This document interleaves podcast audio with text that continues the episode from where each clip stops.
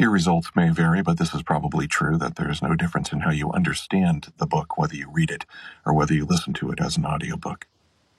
There's been so much debate over this, it's almost crazy, but I believe this.